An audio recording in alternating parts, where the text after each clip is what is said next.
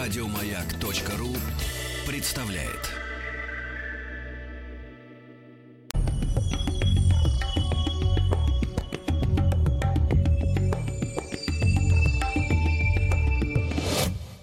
Лекториум. Друзья мои, наш проект Лекториум традиционно выходит он в том числе и по вторникам. И перед тем, как я представлю вам нашего сегодняшнего гостя и докладчика, я должен сказать пару слов о нашей внутренней кухне, потому что это важно для именно сегодняшнего разговора. Вы знаете, что мы в нашей программе Лекториум стараемся привязать разговоры к каким-то историческим датам, чтобы у вас было общее ощущение, что, к примеру, есть такая дата, которую мне редактор присылает регулярно подборку еженедельно. Мы из них вместе тут коллективным таким разумом выбираем те темы, которые нам интересно обсудить, в том числе среди такого достаточно большого списка из 10-15 событий, которые рядом в историческом таком, так сказать, месте находятся рядом с нами. 13 августа 1822 года, среди событий было написано: император Александр I подписал рескрипт, а теперь внимание, о запрещении тайных обществ и масонских лож. На что я, соответственно, дал мой личный комментарий редактору Катеньке нашей, что, мол, слушайте, обсуждать эту тему с, например, со сторонними наблюдателями.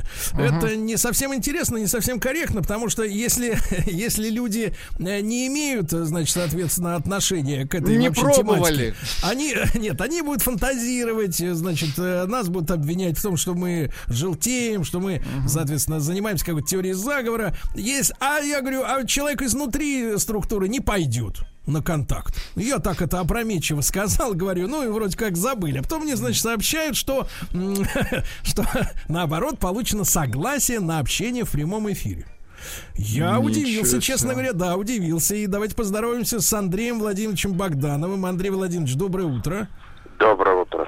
Российский политтехнолог и политик, но, кроме того, великий мастер Великой ложи России. Андрей Владимирович, спасибо вам, что вы нам уделили время, нашим слушателям, нашей аудитории в первую очередь, естественно. И вот тогда такой вопрос. Насколько вы представляете закрытую для средств массовой информации организацию? Или, наоборот, вы идете на контакт, на встречу с журналистами, с публицистами? Это маленькое заблуждение, что мы закрыты и все в подполье. На самом деле масонские организации, они тайные, и в первую очередь тайна, кто является масоном, хотя многие открываются, например, как и я. И самый большой, может быть, я кого-то удивлю, самой большой масонской тайной именно является, кто является масоном, а кто нет. Конечно, есть какие-то проходные слова, рукопожатия, которые можно в интернете что-то найти, но никто никогда не скажет, а правильно они или неправильно. А во всем остальном, особенно, так скажем, в философии масонства и в своих действиях масоны открыты. Более того, в России, и в любой стране масонская организация официально зарегистрирована. Если официальной регистрации нет, властей, разрешения властей на работу, масонство никогда не будет в этой стране работать. То есть там не будет масонских лож. Андрей Владимирович, а как вы для себя, или это не ваше личное решение, выйти из тени и стать официальным человеком, которого в средствах массовой информации знают, и, так сказать, общественность проинформирована, что вы являетесь непосредственно мастером Великой ложи России? Это лично каждый для себя решает, открываться ему или нет. А так как я открылся и при этом являюсь великим мастером Великой ложи России, то есть могу говорить от имени Великой ложи, поэтому нет проблем. Я думаю, что у нас будет много вопросов от слушателей, но мы к ним перейдем, наверное, во второй части разговора. Сейчас я единственное сразу бы хотел оговориться, что мы внутри от ложи никогда не обсуждаем религию и политику. И сегодня мне тоже не хотелось бы отвечать на вопросы, связанные с религией и политикой. Хорошо, хорошо. Хотя, Андрей Владимирович, я помню, вы лично баллотировались как-то в президенты России, да? Это по профессии масон может быть кем угодно, может, у нас достаточно много политиков, это нет проблем, но от имени Великой Ложи излагать какие-то политические взгляды я не могу, потому что в Ложе находятся абсолютно разных политических взглядов люди, и это как раз нас объединяет. Кстати, что мы не обсуждаем политику и религию. Андрей Владимирович, а тогда, кстати говоря, вот интересный момент. Хотел о другом спросить, но раз уж так вот промелькнула в разговоре фраза. А тогда на основе чего объединены люди, у которых разные, вот именно, может быть, религиозные убеждения, политические взгляды? То есть вот самое скрепляющее как бы ядро, оно какое? Кто может быть, изначально, кто может быть масоном? Масоном может быть мужчина старше 21 года. Есть исключение, правда, для сыновей масонов, они могут с 18 лет. Верующий в Бога и бессмертие души, и свободный, и добрых нравов. Вот свобода, цель свобода и добрых нравов, то есть, на сегодняшний день это, скорее всего, благотворительность и всякого рода добрые дела по отношению ко всем людям, кто тебя окружает. Вот это и объединяет на сегодняшний день, да и 300 лет назад, 302, если быть более точным, 303, вернее, будет исполнилось в этом году, когда было официально, так скажем, создана первая Великая Ложа.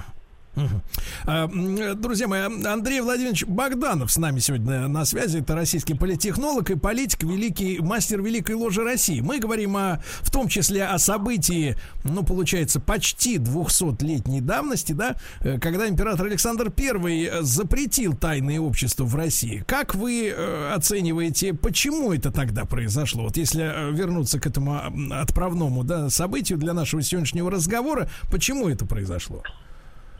Надо вспомнить исторические моменты, которые в то время происходило. И сразу приходит Великая Французская революция на ум, да.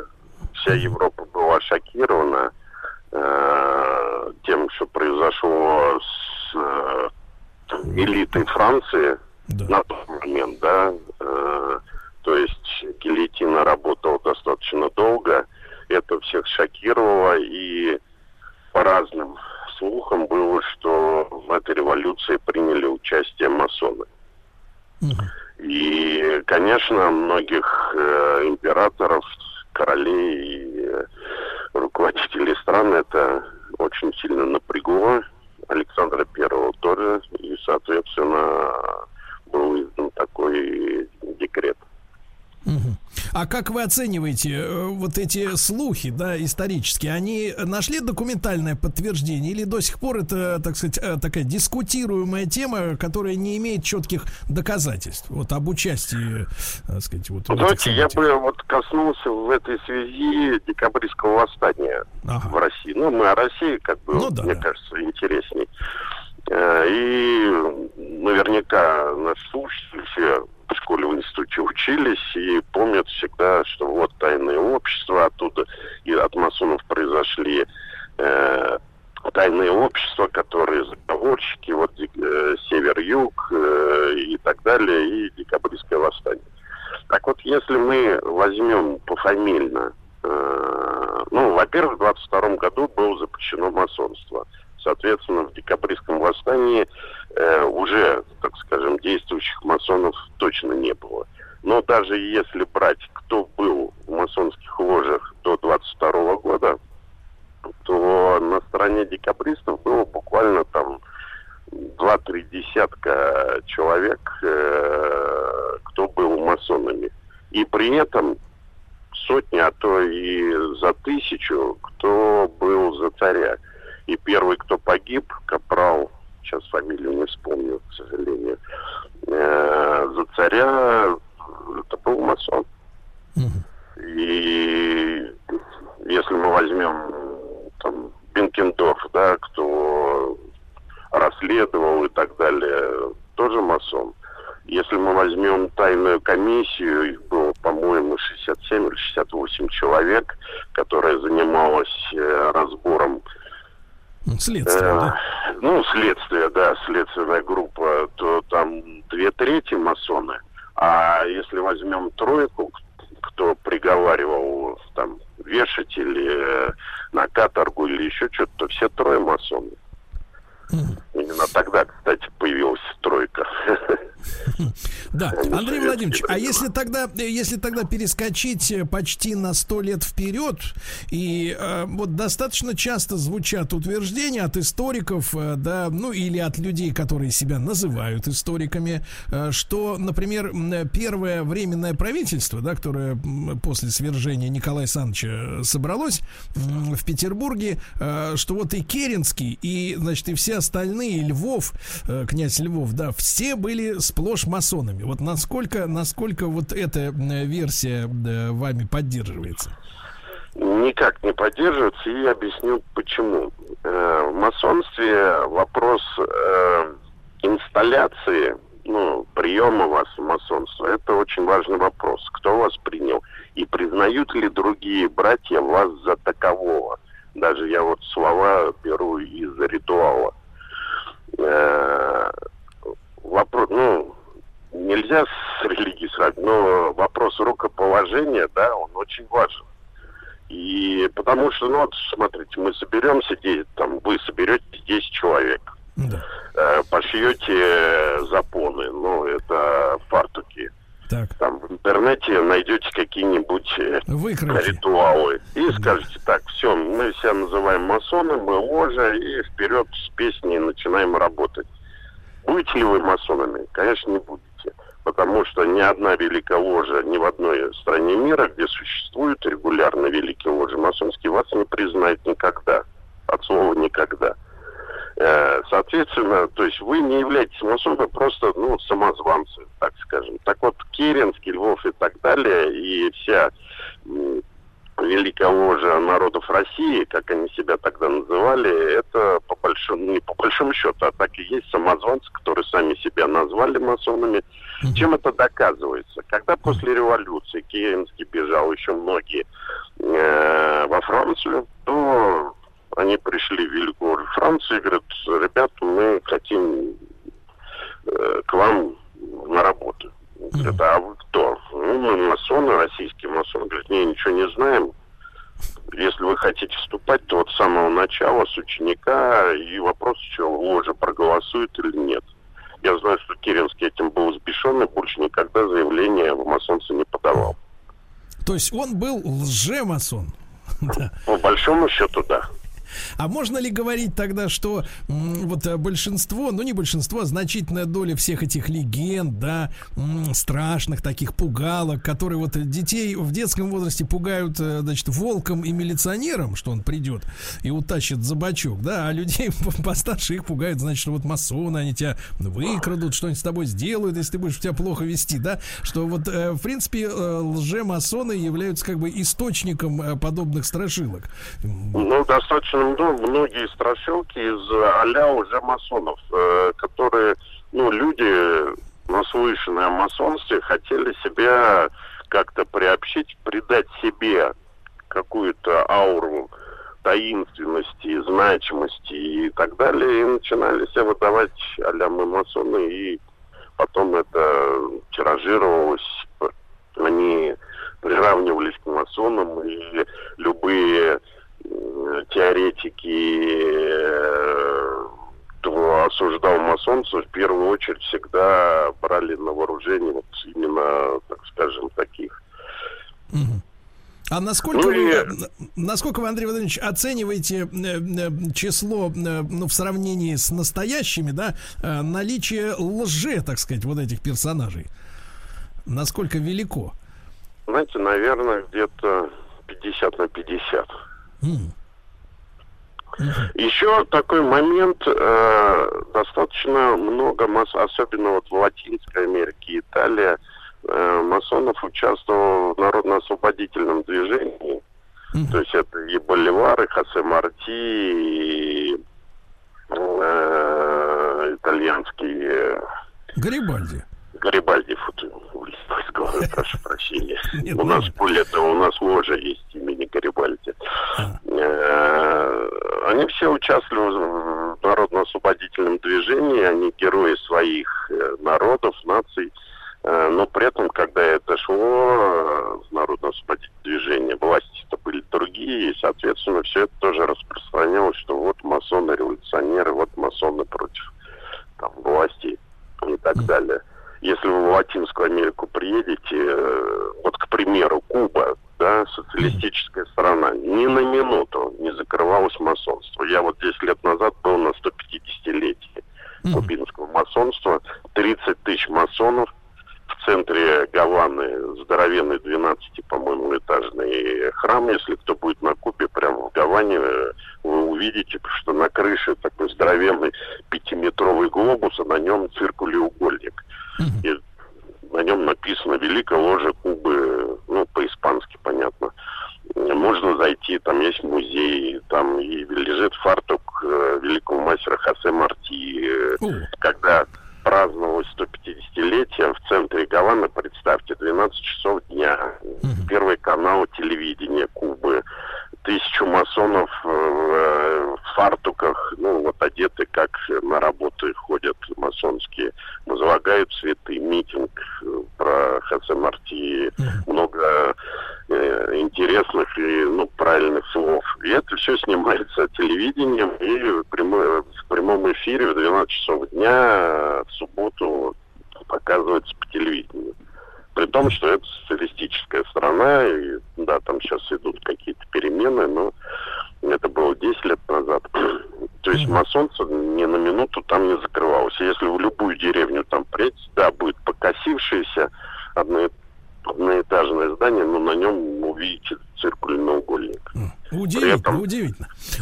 Андрей, да-да, Андрей Владимирович, мы тогда продолжим после новостей середины часа, новостей спорта. Андрей Богданов, российский политтехнолог и политик, великий мастер Великой Ложи России, с нами сегодня на связи.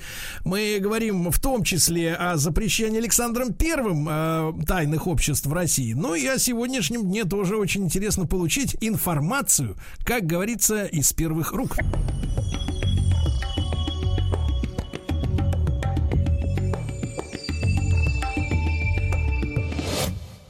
Лекториум. Ну что ж, товарищи, мы с вами помним, как 13 августа 1822 года император Александр I подписал рескрипт о запрещении тайных обществ и масонских лож в Российской империи. А информацию из первых рук о вчерашнем и сегодняшнем дне масонства, ну, мы решили получить от Андрея Владимировича Богданова, не только великого мастера Великой Ложи России, но и российского политтехнолога и политика. Андрей Владимирович, еще раз доброе утро вам, да? Доброе утро. Много у нас... Да, большой вопрос, много вопросов от слушателей. Я помню ваши пожелания.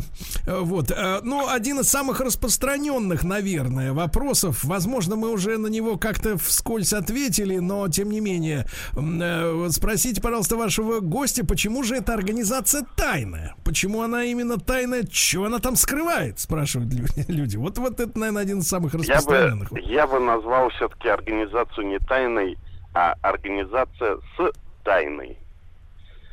То есть определенные тайны, которые мы во внешний круг не говорим. И я повторюсь, в первую очередь это кто является масоном. В первую очередь. То есть если человек масон сам себе, вот как я не сказал, я являюсь масоном, то другой масон не может показать и сказать, а вот Иван Иванович является масоном. Ну и, конечно, есть проходные слова, есть секретные слова, рукопожатия, знаки, которые тоже ни один масон не масону никогда не покажет, не скажет, не расскажет. Вот, поэтому я думаю, что из-за этого. И вот сейчас мы новости прослушали, кстати говоря, про Белоруссию, да, я могу сказать, что в июне официально в Беларуси была зарегистрирована организация «Великая ложа Беларуси». Это первое, что ли, получается, с тех времен? Да, Беларусь одна из последних стран Европы, где, ну, на сегодняшний день остался только Ватикан, где нет Великой ложи. Вот. Но я к тому, что все говорят, вот там притесняются права человека, еще что-то, ничего подобного. Тут тоже масонство там было официально зарегистрировано вот в июне месяце. Так, а тогда вот, Андрей Владимирович, вы упомянули, что один, вы же называете друг друга братьями, да, брат? Да, да, конечно. Вот один брат не имеет права на публике ткнуть пальцем и сказать, вон тот наш, да, вот, соответственно, да? Да. А известны ли вам исторические прецеденты, когда подобное происходило, может быть, в прошлом? Ну, если это запрещено. Нет, не знаю. Угу. Понимаю. Так, значит, следующий, давайте посмотрим следующий вопрос. Давайте так. В чем же заключается, вот спрашивают также люди неоднократно, в чем заключается работа такой организации? Ну, вот, собственно говоря... То, что мы называем работой, это собрание ложи в определенном помещении, которое мы называем храм. На самом деле, ну, для простого обывателя, или, как мы говорим, тот, кто не масон, профан, это как раз масонское слово, профан, то есть не, в переводе непосвященный, так скажем, прямоугольное помещение, определенным образом там расставлены стулья, или лавки, кресла. Определенным образом есть определенные регалии масонские, обязательно флаг страны, в которой идет работа, то есть кому принадлежит великая ложа, на территории какой страны она работает, обязательно штандарт великой ложи, ну и определенные еще, так скажем, моменты по организации масонского храма. И происходит ритуально собрание, то есть есть определенный ритуал открытия, закрытия работ. Ну, как раз это называется работы. И между открытием и закрытиями может происходить посвящение нового члена. Может, у нас очень много зачитывается так называемые эзотерические работы. Это такие философские, исторические, можно сказать, а-ля лекции или... Доклады, да, после которых, когда брат зачитает, все обсуждают, голосуют, принят, не принят этот доклад. То есть, чтобы перейти, например, из ученика в подмастерье, из подмастерья в мастера, необходимо вот защитить такие доклады на определенную тему. На определенную тему, которую потом, так скажем, все братья принимают или не принимают. Андрей Владимирович, а может ли ложа обязать братьев сделать то-то, то-то и то-то? Вот все идем и делаем. То есть дать такую коллективную команду, от которой уклониться нельзя. Нет, только в рамках работы ритуала. Именно в помещении, там, не знаю, к порядку, да, есть определенный знак, там, приветствие, еще что-то, это да. Все остальное никто не может никого ничего обязать, все свободные люди. И как кто-то думает, что вот давайте голосовать так на выборах или там, не знаю, выходить на демонстрацию, еще ни в коем случае, ни в коей мере. Андрей Владимирович, а вы упомянули белорусскую ложу, да, вот которая свежая, да, самая, да? Скажите, а в каком отношении друг с другом находятся ложи разных стран? То есть это подчиненность некая, иерархичность. Вот как, в каком они... Вот, каждая великая ложа независима от другой. И опять же, вот есть такое неправильное измышление, что есть кто-то один наверху, и все ему подчиняются, все великие ложи и так далее. Ничего подобного. Каждая, как у нас говорят, юрисдикция великой ложи, то есть, например, вот Великая ложа России. На территории России создание новых лож. Ложь имеется в виду, Великая ложа объединяет первичные организации. Первичная — это мы называем достопочтенная ложа. Это именно собрание братьев, по первичным организациям, ложам, где происходит как раз вот то, что я говорил, работы, зодческие работы, прием новых членов и так далее. Вот создание этих лож, это может сделать только Великая ложа России. Принять или не принять, это решение только Великой ложи России. Исключить, не исключить, это только решение Великой ложи России. Раз в полтора года проходят собрания великих мастеров великих лож. Каждый раз проходит в новой стране, в новом городе. Но на этих собраниях прям записано в регламенте этих сборов, так скажем, что не принимаются никакие решения, кроме одного. Одно решение, где, в каком городе в следующий раз мы собираемся. Вот это вот решение, как вот, знаете, Олимпиада, да, там на несколько лет вперед планируется и там разыгрываются, все болеют.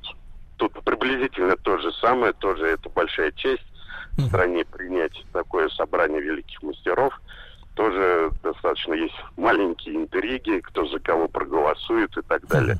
Больше никаких решений это собрание великих мастеров, конференция великих мастеров не принимает. Но вот, Андрей Владимирович, а вот это решение о проведении следующей полуторагодовой конференции, ну вот если вы упомянули Олимпиаду, да, Олимпиада стране, в которой это проходит, дает привлечение ресурсов, да, строятся объекты, телетрансляции, повышается политический рейтинг международный, да, страны, где проходит Олимпиада, едут туристы, оставляют денежку, все хорошо. А для вот вашей организации место проведения это скорее такое символическое значение имеет, или тоже если страна избрана для следующего заседания, значит, в принципе, этому государству уделяется какое-то внимание. Ну, это и символически, конечно, очень почетно. И, конечно, внимание, но все-таки приедут порядка, там, я не знаю, 180 великих мастеров со всего мира. Не последние люди в своих странах. Тоже это очень и почетно. И я думаю, что все равно в кулуарах происходят какие-то разговоры. Я имею в виду, в первую очередь, экономику, бизнес. И, конечно, от этого страна, в которую приезжает и которая устраивает эту конференцию, ну, получает плюсы. Хотя и все остальные между собой общаются и, как сказать, инвестиции или какие-то бизнес-проекты могут и по другим странам на этих собраниях. Понимаю. Ну, конечно, огромное количество вопросов с целью, с просьбой раскрыть масонство того или иного деятеля, но, насколько я понимаю из нашего разговора, это, в общем-то, как говорится, бесплатный номер. Ну, такие часто меня спрашивают, а вот тот масон, не масон. Да. Даже если он не масон, я не могу сказать, вот он не масон, потому что я всегда говорю, я не знаю. Очень серьезный вопрос пришел, Сергей. Очень люди интересуются. Спросите, пожалуйста, есть ли у масонов денежный общак и взносы? Есть ли у них какие-то? Организационные, естественно. Очень интересуются. Конечно, такое слово «общак». Ну, это жаргон, естественно. Давайте переведем. Сегодня в Российской Федерации, на мой взгляд, единственная организация, которая живет только на свои взносы, не принимая никакие пожертвования извне, я имею в виду из других стран, от других великих лож, а только живя на свои взносы, это именно Великая ложа России. У нас есть, это традиционно 300 лет, в каждой ложе называется кружка вдовы. Это, и, кстати говоря, на самом деле современная пенсионная реформа, пенсионная система, это вообще, выдумка, так скажем, масонская. То есть вот как раз пенсионная система пошла от кружки вдовы. Кружка вдовы, то есть если масон умер, то ложа собирает пожертвования, то есть несется такой черный мешочек. Так. Масон опускает туда руку и может положить, сколько он хочет, никто не видит. После этого считаются все деньги и передаются вдове или брату, который в нужде пребывает. Опять же, по ритуалу говорил.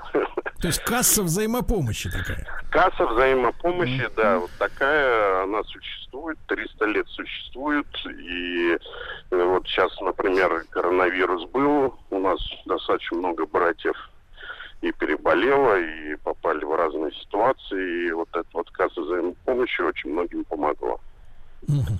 Надеюсь. И, может быть, Андрей Владимирович, короткий вопрос. А почему для женщин вот такой шлагбаум уже 300 лет, так сказать, вот... Знаете, я свое мнение скажу.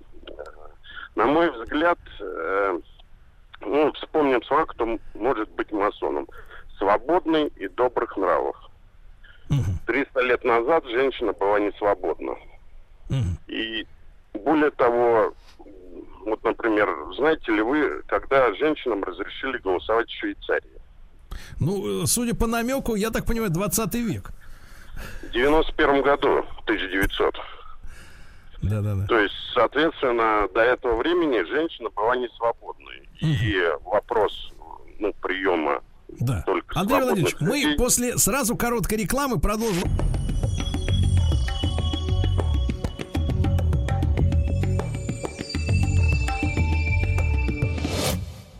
Лекториум. Друзья мои, с нами на связи сегодня Андрей Владимирович Богданов, российский политтехнолог и политик, великий мастер Великой ложи России. Мы говорим, оттолкнулись сегодня от исторического факта. В 1822 году в августовские дни Александр I запретил в России тайные общества своим рескриптом. Вот на полуслове прервали Андрея Владимировича. Мы говорили о роли женщин, да, в этой организации, что в Швейцарии право участвовать в выборах было предоставлено всем женщинам только в 1991 году. И в таком случае, ну вот как вы анализируете, Андрей Владимирович, исторические процессы все-таки в вашей организации, они максимально консервативны или какие-то вот, скажем так, процессы, связанные с велением времени и так далее, они проистекают, иногда случаются?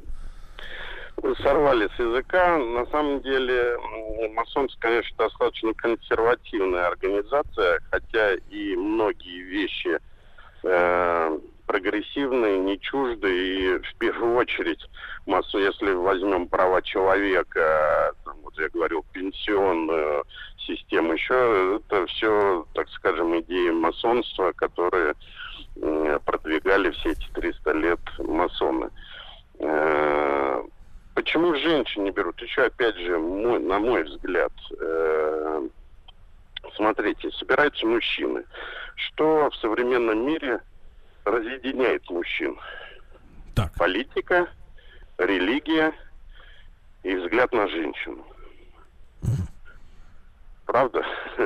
Ну, из-за чего, образно говоря, бьют друг другу морды. Извиняюсь за выражение. Поэтому, на мой взгляд, именно по этой причине женщины не принимаются в масонские ложи. Хотя в Европе, в Америке существуют женские ложи. Они не признаны мужскими. Они как бы параллельно существуют, называются масонами по такому же принципу. Более того, даже ритуалы там на 99% похожи.